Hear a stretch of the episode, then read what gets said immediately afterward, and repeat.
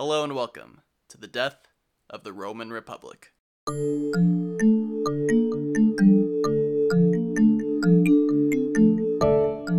Chapter 13 Grudge Match and Affairs in Alexandria and Africa. Last week, Caesar invaded Italy and began his civil war with Pompey Magnus and the Optimates. Caesar had early successes in driving them out of Italy and defeating Pompeian forces in Spain, but when Caesar moved his forces east, Pompey handed Caesar defeat at Dyrrhachium, forcing Caesar to withdraw. Caesar lost many men in the battle, but this war was not over yet. Our essential question this episode is what did Pompey need to win the Civil War and maintain power after it if he won? And what did Caesar need to win the Civil War and maintain power after it if he won? As a content warning, if there was one episode this series I would advise younger listeners to skip, it would be this chapter or chapter 19. Sex is described in the most PG 13 way it will ever be in this series, as it's important to understand the relationship between two historical figures. Much more seriously than that, there is mention of sexual assault at the beginning of this episode, and many mentions of suicide at the end of the episode. One of these instances is also descriptive, and some may consider it graphic. This is to try to understand why this historical figure took his life this way, because it's important to history and how it affected other people. It is not mentioned to glorify his suicide. Included in the show notes is the U.S. National Suicide Prevention Hotline. If you would like a version of this episode without these elements, you can email the show at dotrrpod at gmail.com and I can send you an edited MP3. Fresh off of defeat, Caesar and his army were in a dark mood when they arrived at the city of Gomphi. The city knew Caesar had lost and refused to open their gates to the defeated Caesar. Caesar now unleashed his legions, allowing them to rape, loot, and murder civilians at their discretion. This was the first time he allowed them to do so in the Civil War. His men whetted their appetites for violence after their defeat, stole themselves some valuables, and sent a message to any other town of what would happen if they didn't open their gates to Caesar. Caesar took his army to areas where the Pompeians hadn't been and hadn't been sapped of resources. Wherever they went, towns more freely offered their resources to Caesar rather than suffer the consequences. After beating Caesar at Dyrrhachium, the Optimates were drunk on victory and divided. Afranius wanted to retake Rome and proclaim, We saved the city! Ahenobarbus wanted to pursue Caesar and crush him now. I'm about to end this man's whole career. Yet their commander Pompey was still wary of Caesar. Pompey didn't want to abandon his other forces and territory in the east just to take Rome. If he did, he'd likely lose his eastern territory to Caesar like he lost Spain. Additionally, Pompey still wasn't completely confident his newer legions could defeat Caesar's veterans in open battle. The Optimates were united in that they wanted to tear down Caesar for one reason or another, but the cracks in their unity began to show here. Some of them were gunning to become the prestigious Pontifex Maximus after Caesar was executed. Some were eager to start dividing Caesar's fortune and spending it in Rome. Some were eager to start their famous careers after Caesar was defeated. Some were eager to punish the Caesarians and neutral politicians from the conflict. And some were suspicious that Pompey wanted to prolong this war to maintain his supremacy over all of them. Cicero, among the Optimates, was disgusted to hear his colleagues. They outwardly claimed they wanted to preserve the Republic, but privately dreamed about divvying up power and taking revenge after they defeated Caesar. That is disgusting! Cicero said there was nothing good about them apart from their cause, which was taking down Caesar. Cicero stayed with the Optimates, who he believed were the lesser of two evils. The virtuous Cato the Younger was not present in this atmosphere of greed, ambition, and mutual suspicion. You will never find the more wretched hive of scum and villainy. Cato had a garrison to defend at Dyrrhachium, but some thought Pompey put Cato there so the virtuous man couldn't influence decisions immediately after Caesar was defeated. Pompey Magnus didn't command iron loyalty over the Optimates as Caesar did over his Caesarians. Pompey was more susceptible to be influenced by the Optimates. He had grown closer to these men, but still had to consider how he would be treated after they won. Would they quickly turn on him and try to cast him out of politics as they were now trying to cast out Caesar? Wanting to appease them, he more readily listened to the bloodthirsty men who were ready for open battle. After his father in law, Metellus Scipio, joined him with a few more legions, Pompey moved towards Caesar for an open battle. It was early August as the armies squared off against each other. For a few days they shuffled around, finding the most favorable ground. The fields of Pharsalus were wide plains. Pompey had more cavalry and was eager to use them to run over Caesar. It was the obvious and most effective strategy. Yet Caesar's men were in better spirits since their first defeat. Still, the odds were stacked against them. Pompey had greater cavalry and would attack them on a flat field. The sizes of the armies Caesar gives must be taken with a grain of salt. Caesar likely inflated and deflated numbers to make himself look better. By Caesar's estimates, Pompey had 45,000 men with over 6,000 cavalry. Caesar had less than half, at 22,000 men and only 1,000 cavalry. Even outnumbered 2 to 1, Caesar had a plan. Twice the pride, double the fall. Caesar's smaller army formed up in a similar fashion to the Pompeians. Flanks were the critical positions, and Caesar trusted Mark Antony to hold one flank on the side of a river, while Caesar himself commanded the other. Caesar was also commanding his cavalry, which would face off against Pompey's superior cavalry. Caesar correctly predicted Pompey would use his obvious advantage to try and flank him with his cavalry. Therefore, he stayed close to make sure his plan was executed perfectly. He couldn't afford a mistake. Caesar's front lines blocked the Pompeians' view, who couldn't see Caesar move 3,000 men behind the front line of his flank to supplement his smaller cavalry. A surprise tool that can help us later. The battle commenced with Caesar's infantry advancing and meeting Pompey's front line. Pompey totally handed the first move to Caesar, yet only needed one to succeed his sweeping cavalry. Pompey's cavalry launched their attack on Caesar's cavalry to neutralize them before they would run through the Caesarian infantry. Caesar's cavalry retreated, forcing the Pompeians to pursue. The farther they pursued Caesar's cavalry, the 6,000 Pompeian horses lost their formation in the whirlwind chase. Caesar's cavalry now led the disorganized Pompeian horde into Caesar's trap, where they were suddenly caught off guard by 3,000 infantry. They used their long javelins as spears to bring the cavalry down. Now the Pompeians lost order and momentum of attack. They were panicked and retreated from the battle, never able to organize and reform for a counterattack on Caesar. Having beaten back the cavalry, Caesar commanded his 3,000 men to swing around and attack the flank of Pompey's army, who now had to fight Caesar's front line and side and couldn't move to the opposite side because of the river. Pompeian recruits who were wholly unprepared for this outcome disintegrated just like his cavalry. Pompey's battle lines lost their organization, defense, and discipline.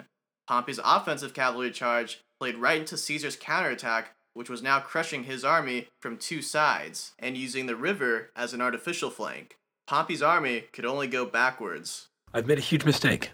Pompeians fled as they were being cut down. The battle was over, and the Caesarians had a massive victory at Pharsalus. The Optimates led by Pompey, were stunned. Wait a minute. How did this happen? We're smarter than this. Apparently not. They underestimated the prowess of Gaius Julius Caesar. Ha ha, you fool! You fell victim to one of the classic blunders. Caesar bet on Caesar, and Caesar won. This is me.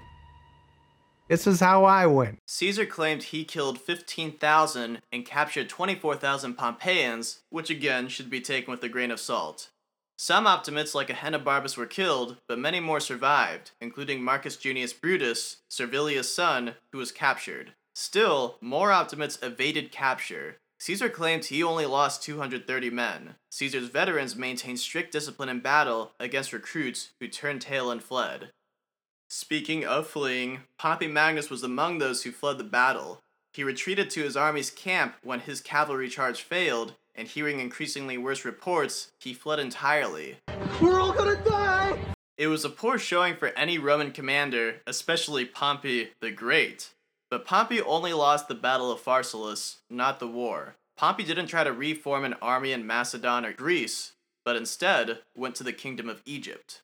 Egypt was a rich kingdom independent of Rome, and many Roman senators had entertained the idea of conquering it and its insane wealth. Egypt had given Pompey resources for this war, and Pompey had in the past installed the former king Ptolemy XII as ruler of Egypt.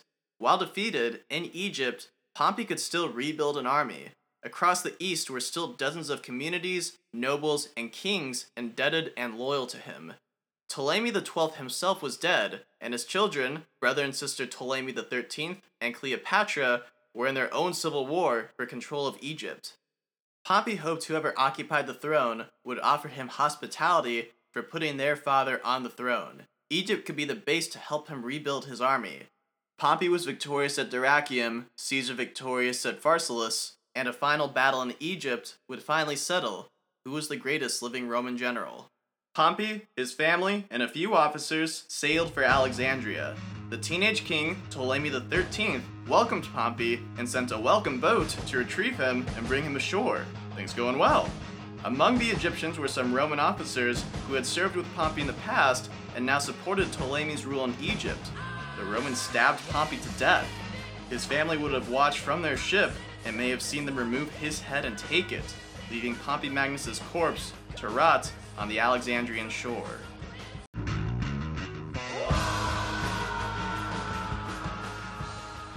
Caesar had no idea this occurred until he arrived in Alexandria three days later. He was hot on Pompey's heels, eager to subdue the great general before he could regain strength in Egypt, and so he quickly traveled with a smaller army of 4,000 men. When he arrived at Alexandria, he learned that Pompey Magnus was dead, and to confirm it, the king's messengers presented his head in his personal signet ring. The teenage king Ptolemy XIII was under the control of a few advisors. They knew Pompey was defeated, and to appease Caesar, they should execute Pompey on his behalf and present it as a gift to the victorious master of Rome. Caesar wept at the sight and refused to look again. Some may call these crocodile tears a political show, but these tears may well have been genuine. Pompey was once Caesar's ally, son in law, and by a small stretch of the imagination, a friend. Caesar was very apparently merciful to his enemies and never proclaimed he had any desire to execute Pompey Magnus. Instead, a few foreigners assassinated the great Roman general who had done so much for the Republic. I can't believe you've done this. Caesar boldly marched his 4,000 men into Alexandria, straight to the royal palace of Ptolemy XIII, with all the trappings and boldness of a Roman consul. To contextualize Egypt's civil war, which Caesar was now inserting himself in, Egypt had been ruled for nearly 300 years by the Ptolemies. The first Ptolemy was a general of Alexander the Great. After Alexander's death, his generals and their descendants fought wars over generations for divisions of Alexander's empire. The first Ptolemy carved out Egypt for himself. Ptolemy married his son to his daughter, setting a precedent that the royal Ptolemies would primarily marry members of their own family. This meant that this Ptolemaic dynasty of Egyptian pharaohs didn't actually have any Egyptian blood in them. They were ethnically Macedonian like Alexander the Great, who spoke Greek, incestuous like House Targaryen, who spoke Valyrian, and pure like Clan McPoyle. The McPoyle bloodline's been pure and clean for a thousand years. Now, when you say pure and clean, uh, you mean what exactly? It means we haven't bred outside the bloodline. For a thousand years? Yeah. That makes a lot of sense. By marrying each other, the Ptolemies didn't have to worry about noble Egyptians trying to marry into the family and take over. Instead, the Ptolemies had to worry about each other, as every Ptolemy had a claim to the throne and could claim it if they killed enough relatives. The Ptolemies had a long history of murdering each other for their family's throne. And you know what? I might lose some listeners for saying this, but I'm going to take a bold stance here. Incest is a bad thing. Back when Caesar and Pompey were allies in the Triumvirate, Ptolemy XII bribed the Triumvirate to recognize him as the official ruler of Egypt and make him a friend and ally of Rome. The Triumvirate took the bribe and recognized Ptolemy XII as king. Rome would then back him as the legitimate ruler over anyone who may try to usurp him. Despite this, he was so unpopular with Egyptians, hiking up taxes to pay for the bribe, he was forced to flee Egypt. His daughter Bernice was made queen of Egypt. This did not sit well with Ptolemy XII, who took his daughter Cleopatra with him to Rome, looking to appeal to another powerful Roman to reinstate him in power. He was eventually able to bribe a Roman governor to send troops to reclaim his rightful throne. Returning to power, Ptolemy XII killed his own daughter Bernice, the pretender. Romans remained in Alexandria to help Ptolemy XII hold his crown, yet Ptolemy XII never fully paid off his massive debts to Rome, who helped secure him his throne. Oh my god. I am never gonna financially recover from this. Ptolemy XII died an unpopular king to his people and willed the throne to his son Ptolemy XIII and daughter Cleopatra. The siblings were 10 and 18 at the time.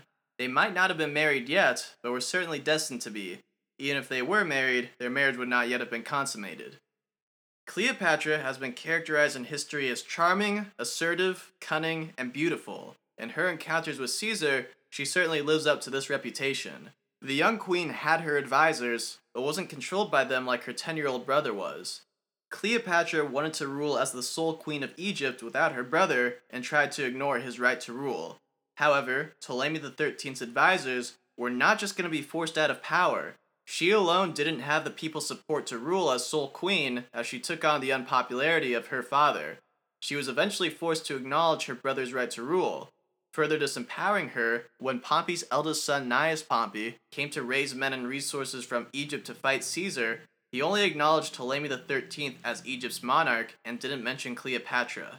Cleopatra left Alexandria and Egypt looking to gather strength outside of Egypt. Her father had done the same and returned to his throne. She was able to form herself an army and return near Alexandria. Her brothers still held the royal army and the Roman soldiers loyal to the throne. That was when Pompey Magnus arrived and was promptly murdered. Ptolemy XIII's advisors thought Pompey would further strip Egypt of resources, which could start a rebellion against their rule. They also thought Pompey would still likely lose to Caesar, who would then punish them for supporting Pompey. Therefore, to please Caesar, who would recognize Ptolemy XIII as sole ruler, they took care of Caesar's Pompey problem. They had seriously miscalculated Caesar's response. I made a huge tiny mistake. Despite the fact that Caesar's 4,000 men could never subdue a city of hundreds of thousands, Caesar boldly marched into Alexandria nonetheless. Caesar wanted Egypt's wealth and resources. His civil war had been very expensive, and he needed to compensate hundreds of thousands of soldiers, including the Pompeians who surrendered and swore allegiance to him. Furthermore, if he controlled Egypt, Caesar ensured that the scattered Optimates would not find refuge. His bold march inflamed the attitudes of Alexandrians, were very unhappy with the small Roman occupation. Caesar told Ptolemy XIII he was demanding Egypt's debts to Rome be repaid to finance his civil war.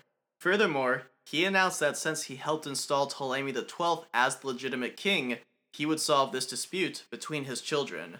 Ptolemy's advisors made no public protest and gave Caesar and his men refuge in the royal quarters. However, they secretly sent another advisor to besiege the royal district of Alexandria. Ostensibly, Ptolemy and his advisors claimed they didn't want this siege to occur, but truly wanted to force Caesar out. They were understandably too scared to try and assassinate Caesar and his 4,000 soldiers residing in the Alexandrian palace. Even if they killed Caesar and thousands of soldiers, the survivors could still wreak havoc within the palace. Caesar claimed 20,000 hostiles encircled the walled royal district and began to attack him. Again, while numbers are probably exaggerated, Caesar was definitely outnumbered in Alexandria, and his 4,000 men had to repulse the attacks from the royal army. Their goal was to seemingly storm the royal quarters and force out or kill Caesar so they could maintain power and not pay him. Caesar sent messengers out, but Roman help would not soon arrive. Help did come in the form of a laundry bag. Cleopatra left her army and snuck inside the royal quarters, hidden in a laundry bag, or rug, depending on who you ask. She was brought to Caesar and unfurled. They probably had been corresponding with each other before this point, but that night, the 52 year old renegade general met the 21 year old Queen of Egypt. Cleopatra understood that just like her father, she needed a Roman leader behind her to rule Egypt. The army she gathered to face her brothers was ultimately inferior, and she would have lost an open battle. So here she stood, in her brother's palace, vulnerable yet daringly bold. Should her brother's advisors catch her, she would surely be executed. She was at Caesar's mercy. While Cleopatra probably realized she was a baddie and definitely played up her charm for this encounter, she might not have realized Caesar loved cheating on his wife. Caesar was a serial adulterer who apparently enjoyed the thrill of sleeping with beautiful and powerful women as much as he enjoyed sleeping with beautiful and powerful women. He had slept with many senators' wives, and apparently even Crassus and Pompey's wives. Caesar was definitely attracted to this bold and beautiful queen before him.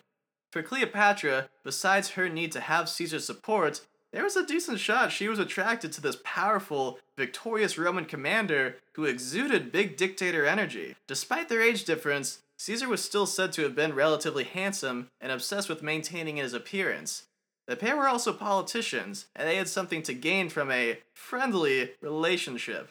Caesar wanted to use Cleopatra to finance his civil war. Cleopatra wanted to use Caesar to put her on the throne.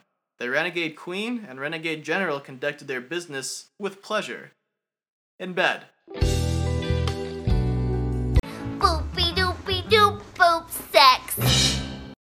Ptolemy XIII and his advisors only discovered the intruder the next morning. When the teenage boy found out, he stormed out of the castle in a rage.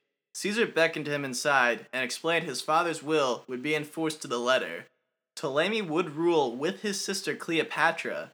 Furthermore, Caesar gave up Rome's control of the island of Cyprus and gave it back to the Ptolemies to be ruled by their brother and sister, Ptolemy XIV and Arsinoe. There was chaos in Alexandria, as the Alexandrians weren't happy Cleopatra was going to be reinstated as queen. The siege of the palace and battles in Alexandria continued. Caesar would command by day, and by night would party, drink heavily, and sleep with Cleopatra. Things only got more insane as Arsinoe would go renegade. That's right, non Romans can do it too. Arsinoe escaped from the royal quarters, killed Ptolemy XIII's advisor who was besieging the palace, and took control of that army to continue the siege. Caesar's men were able to hold the palace and were eventually aided by additional Roman troops and resources. Leading Alexandrians asked Caesar to release Ptolemy XIII to them, as they chafed under the rule of the tyrant Arsinoe. More realistically, it was probably because their new queen Arsinoe didn't like them, and replacing her with Ptolemy could probably gain them the young king's favor. Ptolemy claimed he didn't want to leave the palace. Caesar told the teenager that if he truly felt that way, he should prove his loyalty to Rome by leaving and telling his forces to stand down and stop fighting. Then they could make peace together. Ptolemy left to join Arsinoe, making her a subordinate to him, and then renewing the army's attack on Caesar. While Ptolemy may have thought he was tricking Caesar, it's worth considering if Caesar was tricking the boy, who is now explicitly his enemy. Success! Caesar was able to hold off the royal army until serious help arrived for him, and the united Roman forces were able to push out the royal army from Alexandria. Caesar pursued the royal army and defeated them with his now sizable force.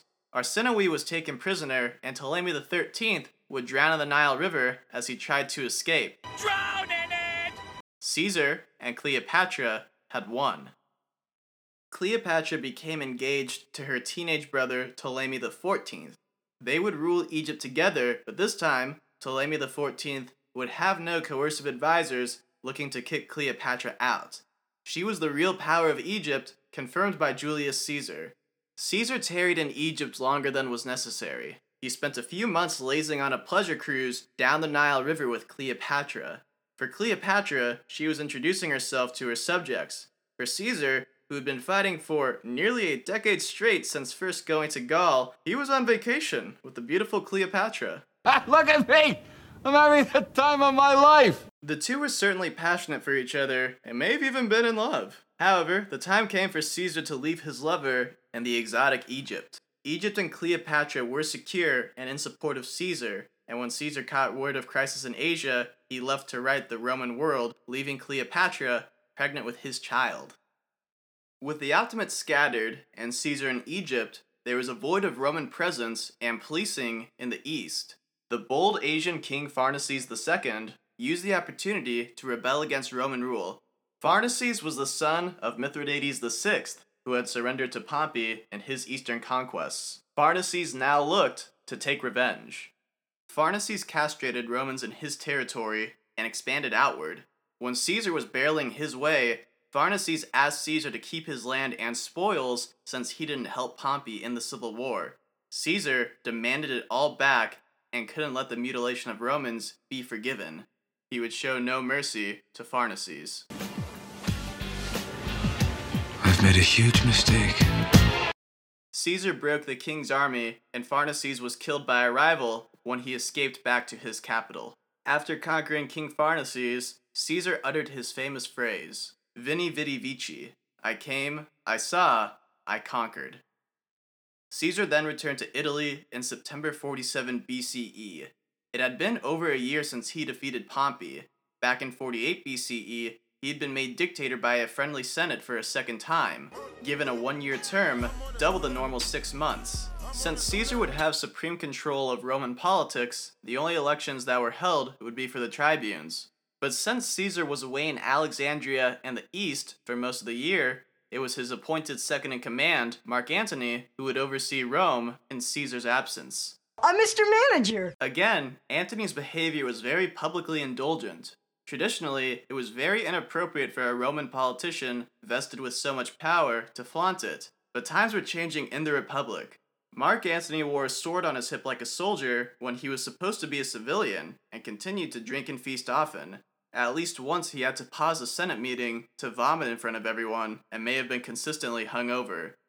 Antony was escorted around by soldiers, which should have been totally needless in a functioning republic, but Antony liked to have them around to flex. Again, Antony's behavior did not endear the people to Caesar's regime. Antony failed to address concerns in what was supposed to be a functioning republic, like Caesar's unpaid legions growing restless in Italy. Antony did give the Republic some feasts in Caesar's honor, but this was not enough to wholly bring Rome to Caesar's cause, and discontent was rife. Cicero was in Italy at this time and did not escape abroad like other optimates. Cicero was exiled from Rome until he might be pardoned by Caesar. Before arriving in Rome itself, Caesar met Cicero outside of it and gave the great orator his pardon. Caesar used his dictatorial powers to appoint his loyal subordinates to the consulships and praetorships for the rest of the year, as well as filling vacant priesthood positions. For the next year, it was decided that Caesar would serve as consul, and as voted by the Senate, would serve as consul for five years straight. His first fellow consul was Marcus Aemilius Lepidus, a loyal Caesarian who had given Caesar his first dictatorship. While Antony had been unable to quell the legion that threatened mutiny, Caesar was able to. Caesar addressed his soldiers as civilians rather than his comrades, and said he would release them from service if that's what they wanted.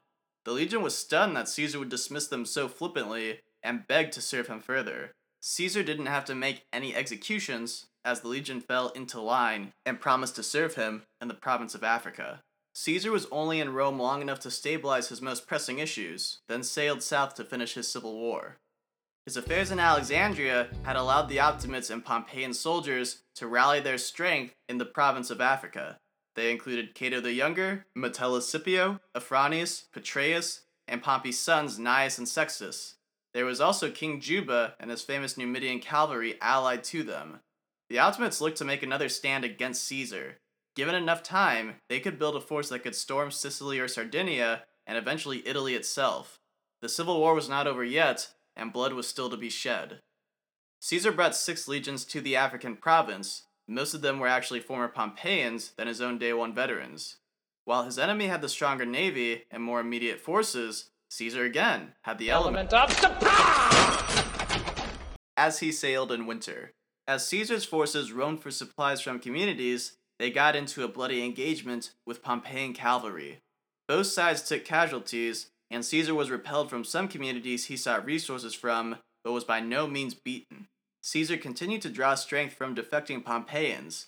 Caesar also ran propaganda that the Optimates were under the control of the foreign king Juba. Furthermore, there were still some Roman settlements created by Caesar's uncle Marius who took up arms for Marius's nephew. And that's a callback. Additionally, two more veteran legions landed for Caesar. Caesar's final army was taking shape, and the Pompeian army was moving to engage them. There would be skirmishes before their great battle, and neither side made attempts to negotiate. While the Optimates had had a while to prepare their resources for war, Caesar was not in that position. The size of his force was too big to feed, and he had to withdraw from the camp he made. King Juba's cavalry harassed their retreat, forcing the army to periodically stop and make a concerted defense to briefly drive them off. Caesar was able to raid some communities for food for his soldiers, and the ultimate battleground was near the town of Thapsus. Caesar's legions were all eager for battle, and he let them loose on the Optimates. The Optimates were surprised at the sudden advance of the Caesarians and didn't recover. Even the war elephants King Juba had were scared off by a hail of javelins. The Optimates were routed. While Caesar had traditionally taken pains during the Civil War to pardon his defeated enemies, his soldiers were in a dark mood and killed more freely rather than letting Optimates go to fight another day. Many Optimates were killed trying to surrender, and even some of Caesar's officers were killed as they tried to restrain their soldiers. By Caesar's highly inflated accounts, he killed 10,000 Optimate soldiers while only taking 50 casualties. Some of the Optimate senior command escaped, but most met a grisly end. Afranius was captured and handed over to Caesar, who then ordered his execution at the behest of his soldiers. Petreius and King Juba fought each other to the death in a suicide pact. Metellus Scipio escaped to sea and committed suicide before a Caesarian squadron could capture him. Gnaeus and Sextus Pompey were not killed and were able to escape to Spain. The virtuous Cato the Younger had not been present at the Battle of Thapsus. He discussed with the Romans in his presence what was to be done and decided it was worthless to continue fighting Caesar. They could flee, surrender, or commit suicide. Cato's son was concerned about his father and removed his sword from his room that evening, but Cato complained and his son returned the sword. Cato used the sword to stab himself in the stomach. A doctor was summoned when it was discovered what Cato had done to clean the wound and bound it. Cato ripped off his stitches and tore out his entrails before anyone could stop him. This next statement isn't to glorify suicide, but to try and understand Cato's reasoning for taking his own life. Cato's very painful end was meant to show Romans how much he would rather die than live under Caesar's republic, or whatever Caesar would make of the republic. Caesar said he regretted not being able to pardon Cato. Caesar's civil war took him from west to east as he fought in Europe, Asia, and Africa. Subduing the Roman world would not be so easy as peacefully steamrolling Italy but Caesar's vicious brilliance and veteran legions won him the most important battles that destroyed Pompey Magnus and his forces. Along the way, he was able to arbitrate the Egyptian civil war and put his lover on the throne. Yet the violence was not over, as there was still conflict to come from Spain. Almost three and a half years ago, Caesar crossed the Rubicon. Now, most of the men who tried to tear him down were dead or submitted to him. Despite Pompey's sons surviving in Spain, which Caesar would eventually have to contend with, for all intents and purposes, he won his civil war. What would Caesar do now? Our essential question to keep in mind throughout this episode was what did Pompey need to win the civil war and maintain power after it if he won? And what did Caesar need to win the civil war and maintain power after it if he won? Go ahead and pause if you would like to reflect on your answer. Sorry if you were gunning for Pompey in this episode. Pompey and Caesar had similarities and differences in their needs. Pompey was in an alliance with the Optimates. As said many times before, Pompey was a great general, but a weak politician. There was a chance that the Optimates would turn on him once they dealt with Caesar, so Pompey needed to be in their good graces. This is partly why he pursued an open battle at Pharsalus, where he was ultimately defeated. If Pompey didn't have to worry about his political position and didn't have to appease his allies, his military strategy, and the fate of the Republic might have turned out differently. Caesar's needs were different. For the most part, Caesar's allies were completely loyal to him at this point, so he didn't have to appease any fellow politicians. What he did need was to appease the Roman people and demonize Pompey and the Optimates. Caesar had to show the people that he was the just and legitimate savior of the Republic who was being wronged by his unjust enemies and had to defeat them before they could ruin the Republic. Caesar's most basic argument for this was that his tribunes, Mark Antony and Quintus Cassius, were sacrosanct but had to flee Rome because they feared the Optimates would kill them. To back up this argument, Caesar tried to minimize his army's violence on civilians, especially in Rome and Italy, though let them loose a few times. Caesar also had to appease his army, parts of which were on the verge of mutiny a few times. To do this, Caesar would need additional resources to pay them. That's partly why Cleopatra was so attractive. With her ally to him on the Egyptian throne, she could repay her father's large debt to Rome, which Caesar could use to pay his soldiers and keep them loyal. Next week, since Caesar effectively won his war, we see how he restores the Roman Republic. You can follow Death of the Roman Republic on Twitter at DOTRRPod. That is DOTRRPod on Twitter, so you can keep up with the show, get some educational summaries of the episodes, and of course, keep up with the hottest Roman history memes for this Civil War. Oh my gosh, there's, I got a big folder for that, guys. So, yes, go ahead and follow if you so choose to at DOTRRPod on Twitter. please consider checking out Death of the Roman Republic podcast on YouTube. Visit to re listen to episode highlights from the show. Check out the show on YouTube at Death of the Roman Republic podcast. Re listen to favorite clips and share with friends and help them discover the show. Link to the channel is in the podcast notes. Thank you. Feel free to subscribe and rate and review the show on platforms like Apple Podcasts. If you'd like to contact the show via email, you can email dotrrpod at gmail.com. That's dotrrpod at gmail.com to contact the show. Thank you for listening. All that said, friends, Romans, countrymen, I hope you enjoyed the show.